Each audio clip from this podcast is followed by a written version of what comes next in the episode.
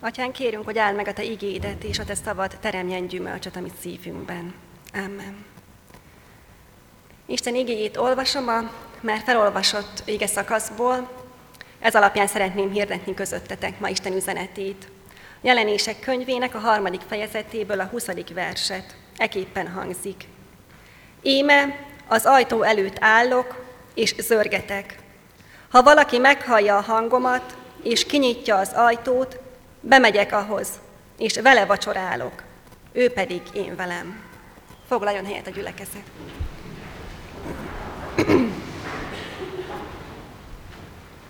Kedves gyülekezet, így advent első vasárnapján jól esne számunkra valami szívmelengető, kedves üzenet. Talán erre vágyunk, hogy így kezdődjön a karácsony, hogy már négy héttel karácsony előtt egy kis karácsonyi csodát, varást átélhessünk. Hiszen vacsoráról is szó volt, úgyhogy már csak jól sülhet el ez az üzenet. De az adventi készülődésünket most egy olyan ige szakasz nyitja meg, amiben vannak olyan mondatok, olyan üzenetek, amiket nem kellemes hallgatni. Talán már a lekcióban is néhányunknak a szíve megremegett.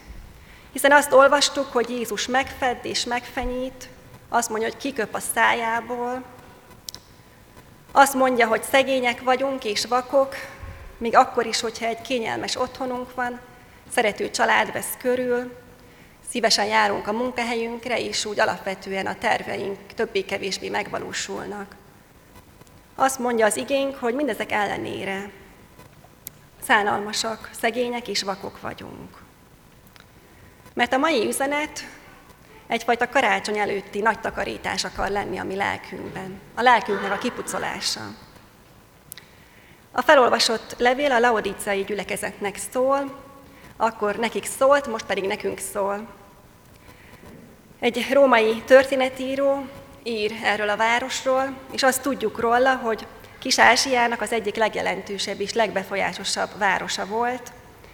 Gazdag, gazdag volt, és meg tudta védeni magát, híres volt az orvostudományáról, olyan gyógyszereket és szemkenőcsöket készítettek, amit a birodalomból mindenki ismert és mindenki vásárolta.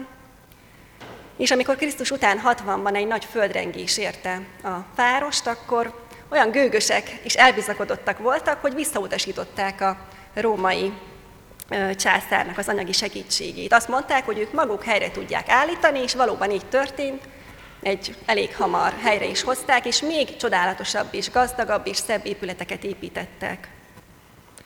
Ez a Laodicea híres volt még a fekete gyapjúról, fekete gyapjúból készítettek maguknak ruhát, takarót, mindenféle nemes dolgot. Szóval a kiváló orvoslásuk, a, a fekete gyapjújuk, a csodálatos gyógyszereik, és még a pénz is tekintélyesítette őket. A birodalomban mindenki ismerte ezt a várost. Tudták, hogy kikről van szó. Tehát ez a levél nekik szól. Azoknak az embereknek, akik ebben a, ebben a városban éltek, dolgoztak, kereskedtek. A laodíciai embereknek és gyülekezetnek.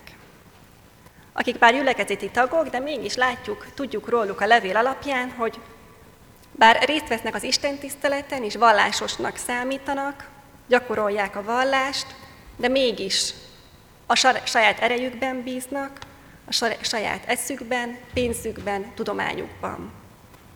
A vallás egy kiegészítője az életüknek. Olyan az Istenbe vetett hit számunkra, mint egy ajtódísz karácsonykor az ajtóm. Egy díszlet, nem a lényeg, nem a központ. És talán nem csak a laodíciai gyülekezetnek szól ez a levél, hanem ma nem véletlen került ez elénk. Minden gyülekezetnek van olyan időszak az életében, amikor a hívek talán megszokták, hogy itt vannak, hogy szolgálnak, teszik a dolgukat, talán már bele is fáradtak, el is fáradtak, egy rutinná vált és megszokássá az itt lét. De már nincs az a tűz, ami talán egykor lobogott. Talán elfáradtak, a keret, a díszlet, a forma megvan még, de a tartalom az eltűnt. Mert megvan minden más, a tudás, a kényelem, a pénz, Minden, ami ahhoz kell, hogy egy kényelmes, elégedett életet rendezhessünk be magunknak. És mindez elfeledteti velünk azt, hogy igazából az életünk az egy hajszálon múlik, hogy nagyon könnyen ki tud csúszni a talaj a lábunk alól. Tehát ezeknek az embereknek szól a lehetőség. Íme az ajtó előtt állok, és szörgetek. Ha valaki meghallja a hangomat, és kinyitja az ajtót, bemegyek ahhoz, és vele vacsorálok, ő pedig én velem. Ez a mondat igéknek a sorozatából áll. Egy egész cselekvés sor van itt leírva. Mit tesz Jézus, és válaszul, mit, mit tesz az ember. Jézus beszél, az ember meghallgatja. Jézus kopogtat, az ember kinyitja az élete ajtaját. És Jézus bemegy. Jézus leül vacsorázni, és mellé ül az ember is. Ha szeretne, persze. De most haladjunk lépésről lépésre. Először is kinek az ajtaján kopogtat Jézus? Kinek az ajtaján? Mindenki ajtaján?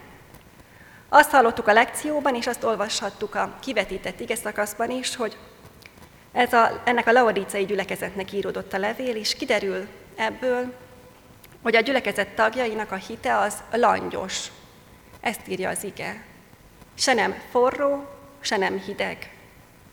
Közömbös, érdektelen.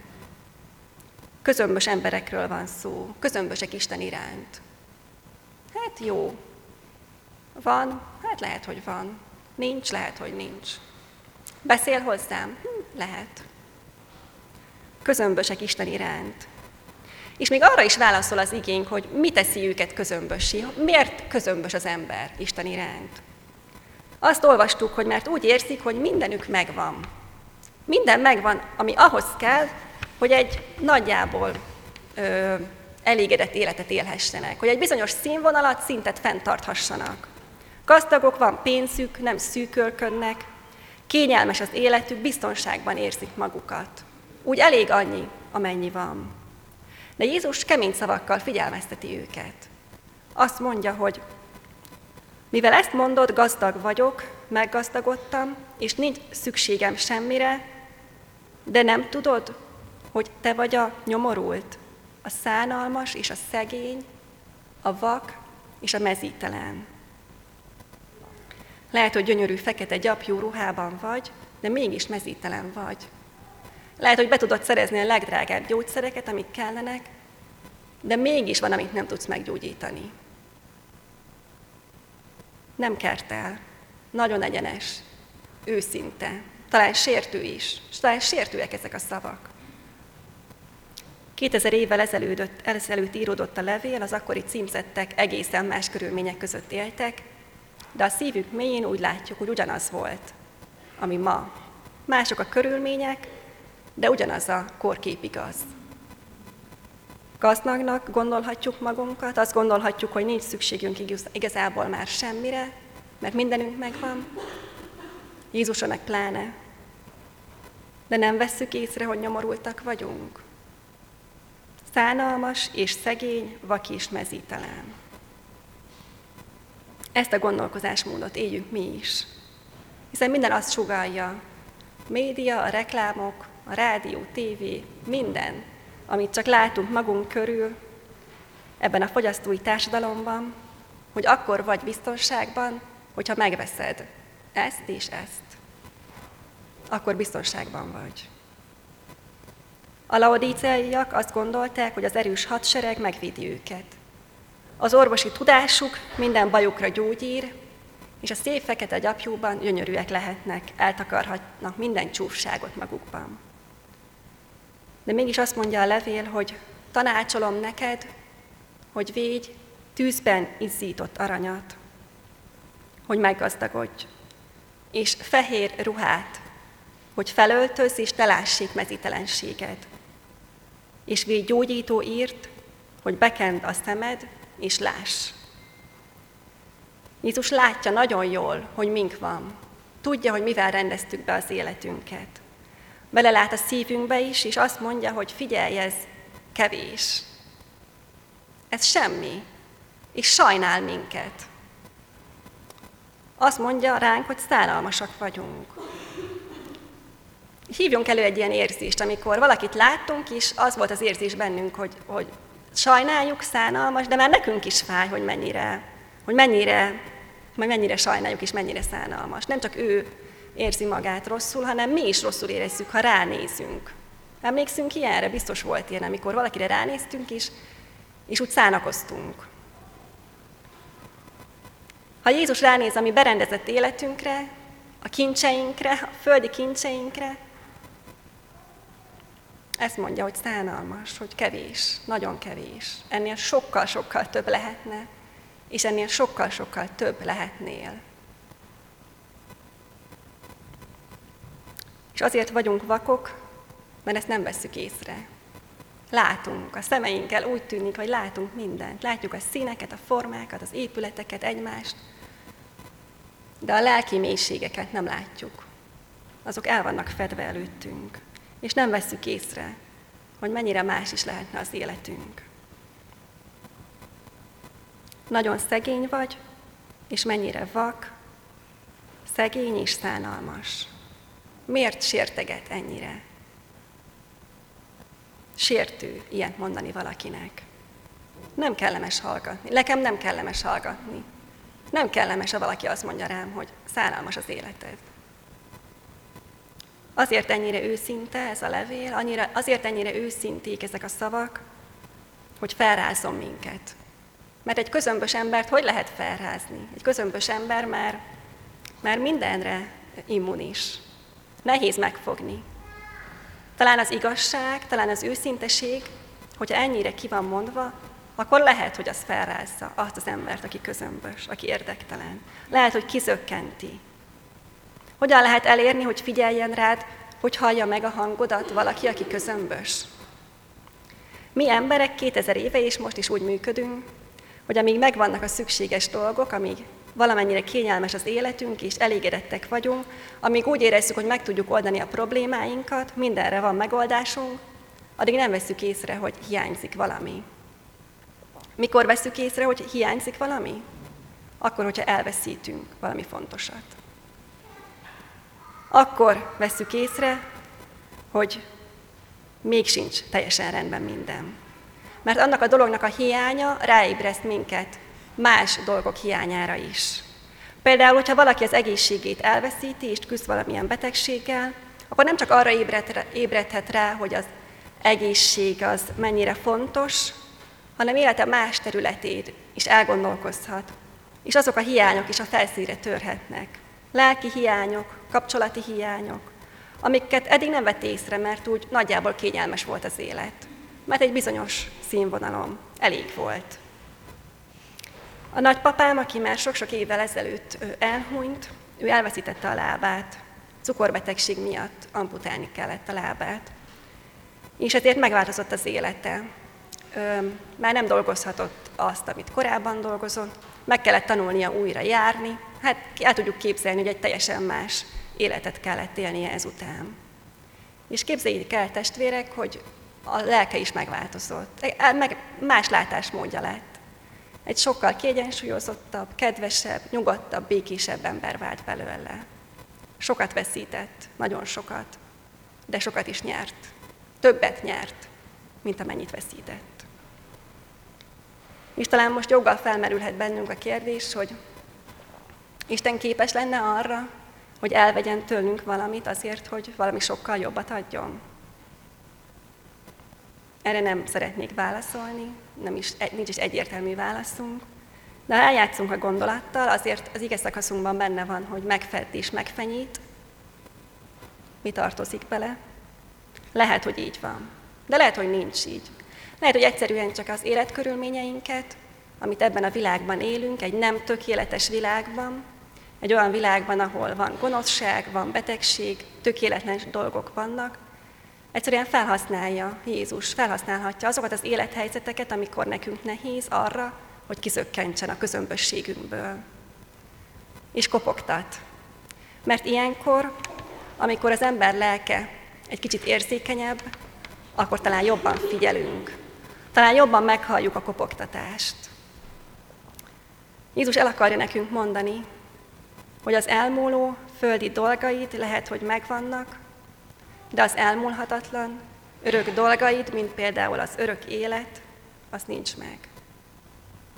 Azt hiszed, hogy gazdag vagy, de igazából, hogyha tényleg mérlegre tesszük az életet, akkor lehet, hogy szegény vagy. Nincs talán. Egy magyar keresztény dalszerzőnek a sorait szeretném idézni.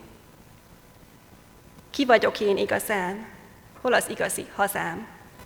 Szimplán, pőrén, mesztelen, mennyit ér az életem? Teszem csak a dolgomat, cipelem a sorsomat, a lelkem ményén legbelül, Isten alakú az űr. Keresek egy tükröt, mely megmondja végre az igazi nevemet, azt, hogy ki lehetek, és elhiszem, hogy valaki túllát a felszínen. Őt nem érdekli már a kirakat, megmondja nekem az igazat. Az igazat mondja meg. És az igazság, az van, amikor rosszul esik. Van, amikor nem kellemes hallani az igazságot, de mégis azt tud megmenteni bennünket. Szóval kinek az ajtaján kopogtat Jézus? Azoknak az ajtaján, akik állnak, vagyis túlságosan elbizakodottak. Az első korintusi levél így mondja, hogy aki tehát azt gondolja, hogy áll, vigyázzon, hogy el ne essék. Kopogtat azoknak az ajtaján is, akik a földi kincseket gyűjtik, és minden figyelmüket, erejüket, idejüket arra, arra szentelik. Azt mondja Jézus a Máti evangéliumában, hogy ne gyűjtsetek magatoknak kincseket a földön, ahol a moly és a rosta megemészti, és ahol a tolvajok betörnek és ellopják, hanem gyűjtsetek magatoknak kincseket a mennyben, ahol sem a moly, sem a rosta nem emészti meg, és ahol a tolvajok sem törnek be és nem lopják el. Az utolsó mondat a legfontosabb, mert ahol a te kincsed van, ott lesz a te szíved is. Ha földi dolgokat gyűjtünk, a föld, földön van a szívünk, úgymond, egy mulandó állapot. Ha mennyei kincseket gyűjtünk, a mennyben, örök életben van a szívünk. És azoknak az ajtaján is kopogtat Jézus, akik úgy érzik, hogy kézben tartják az életüket, mert aki meg akarja menteni az életét, elveszti azt. Aki pedig elveszti az életét, én értem, megtalálja azt. Jézus kopogtat, és aki meghallja, és kinyitja az ajtót, és beengedi Jézust. Az vele vacsorál. Tehát megtörtént a kopogtatás, de mit jelent meghallani és beengedni az Urat? Elhangzott, hogy kinek az ajtaján kopogtat Jézus is. Mit gondolsz? A te ajtódon kopogtat? Megszólított ez a leírás? Igaz lehet rád ez a jellemzés, amiről szó volt? Hogy látod magadat? Egészen idáig egy úgy érezted, hogy biztonságban vagy, egy kényelmes életben, egy valamilyen színvonalt fenntartó elégedettségben. És sértőnek találtad, hogy azt mondta az ige, hogy figyelj, ez szánalmasan kevés. Ez szánalmasan kevés. Szegény vagy, pedig úgy tűnik, mintha mindened meg lenne. Megremegtetett benned valamit? Milyen hatással van ez rád? Feldühít? Megsért? Elgondolkoztat? Rosszul esik? Hogyha felszaklat is rosszul esik, akkor az azt jelenti, hogy elért hozzád az Isten üzenete. Ha hatással van rád az ige, akkor azt jelenti, hogy megszólított, hogy beszél hozzád, hogy a szavak azok nem mennek el a füled mellett, hanem itt és most megszólított az Úr. Lehet, hogy nem kedves szavakkal, de lehet, hogy erre volt szükséged ahhoz, hogy figyelj rá. És nem csak, hogy beszél hozzád Jézus, hanem te képes voltál meghallani ezt. Mert akiről lepereg mindez, akit nem érint meg, aki úgy van vele, hogy hm, egy újabb ige hirdetés, én itt vagyok a templomban, senki nem mondhatja azt, hogy nem jöttem el, de mégis becsukja a fülét, és nem éri el az üzenet. Te, aki meghallottad, hogy Jézus az ajtód előtt áll és kopogtat, megszólít, most már be is tudod őt engedni. Úgy tudod beengedni, hogy csak simán, egyszerűen belátod, hogy igen, igazad van. Igazad van, Jézus. Tényleg szánalmas vagyok, hogy azt hittem, hogy mindent kézben tudok tartani. tényleg szegény vagyok. Mert hogyha az örök élet mérlegére tesszük a dolgaimat, akkor semmit nem viszek magammal. Hogyha ott állok mesztelen a végén, akkor semmim nincs. Észre sem vettem, hogy becsaptak. Igazad van Jézus, mert hogyha jönne valami tragédia, vagy kiderülne, hogy nagyon beteg vagyok, vagy egy családtagom meg fog halni, vagy jönne valami, ami úgy igazán kihúzza a lábam alól a talajt, akkor nem tudom, hogy mit csinálnék. Ki mibe kapaszkodnék? Hogyan oldanám meg? Mit tennék? Ami van, az egyik sem tud segíteni ezeknek a súlyos dolgoknak a megoldásában. Nélküled tényleg nincs semmi. Hogyha így érezzük, elmondhatjuk Jézusnak, és ez jelenti azt, hogy beengedjük őt az ajtónkon. Ez jelenti azt, hogy most már van helye a mi asztalunknál. Hogy most már az Jézus székét nem pakoltuk tele mindenféle felesleges dologgal, hanem megüresítettük az ő helyét, és le tud ülni, és tud velünk vacsorázni. Ő azt mondja, hogy szívesen leül velünk, hogy szívesen vacsorál velünk, és kapcsolódik hozzánk. A vacsora az egyik legjobb dolog szerintem a napban. Nem tudom, hogy ki hogy éli meg, de a Bibliában is egy fontos esemény, vagy fontos ö, történés, egy asztalközösségben lenni valakivel, együtt elfogyasztani az ételt, és közben beszélgetni. Talán még ma is a családok körében, vagy megéljük ezt, hogy leülünk és átbeszéljük, hogy mi történt aznap, és közösen elfogyasztunk valami finom ételt. Jézus is szeretne részt venni ebben. Leülni, beszélgetni, közösségben lenni, kapcsolódni. Mert hogyha őt beengedtük az életünkbe, akkor onnantól kezdve soha nem vagyunk egyedül. Még ha nem is ül senki más az asztalunknál, és egyedül kell, hogy együnk, mert ez is előfordul, ő akkor is ott van.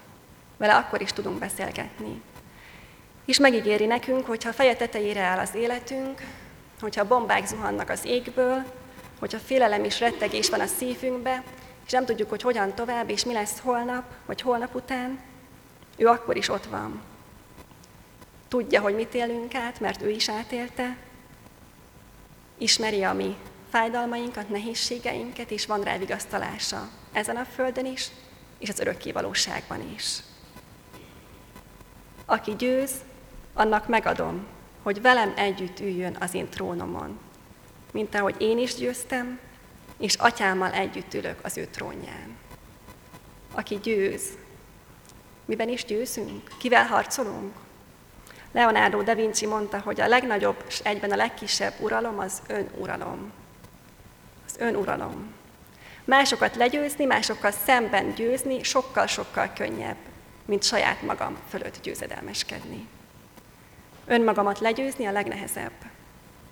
És a Biblia ennél sokkal mélyebbre megy, nem csak az önuralomról beszél, hanem egyenesen arról beszél, hogy saját magamat mit jelent elveszíteni, így fogalmazza, hogy mert aki meg akarja menteni az életét, elveszti azt. Aki pedig elveszti az életét, én értem, megtalálja azt. A legnehezebb, hogy legyőzzem a saját akaratomat, önzésemet, egómat, büszkeségemet, mindezeket, amik vakká tesznek engem, és megakadályozzák, hogy beengedjem Jézust az életembe. Aki győz, annak megadom, hogy velem együtt üljön az én trónomon, mint ahogy én is győztem, és atyámmal együtt ülök az ő trónján. Jézus győzött, ezt mondja. Miben is győzött? Most nem arra gondolok, hogy a halál fölött győzött, hanem a legnagyobb győzelem Jézus életében az volt, amikor ott a Gecsemáné kertben a szenvedések közepette kimondta azt, hogy Atyám, legyen meg a te akaratod a te akaratod. Jézus az életét adta az Atya akaratáért. Ennek része volt a kereszthalál is, és ennek következménye, hogy legyőzte a halált és feltámadt. Mindazért, amit tett, hogy megszületett erre a világra, hogy fel, feladta isteni hatalmát egy időre, és mesztelenül, kiszolgáltatottan, védtelenül az embervilágba született, amit karácsonykor ünneplünk, ez a vége és a csúcspontja hogy az életét is odaadta, és feltámadt végül. Ezért van nekünk is lehetőségünk arra, hogy neki adjuk az életünket. Hogy ne csak a vacsora asztalnál adjunk neki egy helyet, hanem a szívünk trónján is, trónjára is őt ültethessük. És akkor egy egészen más életet tudunk élni, más életminőségben. Nem leszünk többé szegények és vakok, hanem úgy kinyílik a látásunk, a lelki látásunk, hogy egy olyan világ tárul elénk, amit eddig nem ismertünk és ami meghökkent bennünket, annyira más. Testvérek, advent első vasárnapján Jézus kopogtat az ajtónkon, és rajtunk áll, hogy beengedjük-e őt. Megengedjük-e neki, hogy kiteljesítse az életünket, és hogy ő vegye el a, mi mez- a mezítelenségünket, a mi szegénységünket és vakságunkat. Hogy megnyissa a szemünket, fehér ruhát adjon ránk, és tűzben izzított aranyat. Hogy arra felé haladjunk, és úgy éljünk, olyan döntéseket hozzunk, amire ő valóban megteremtett bennünket. Isten adja, hogy ez így lehessen, hogy ebben az adventi időszakban megújulhasson a hitünk, megerősödhessen az Isten kapcsolatunk, és vele együtt üljünk majd ott a vacsoraasztalnál, karácsonykor is, és onnantól kezdve mindig. Így legyen. Amen.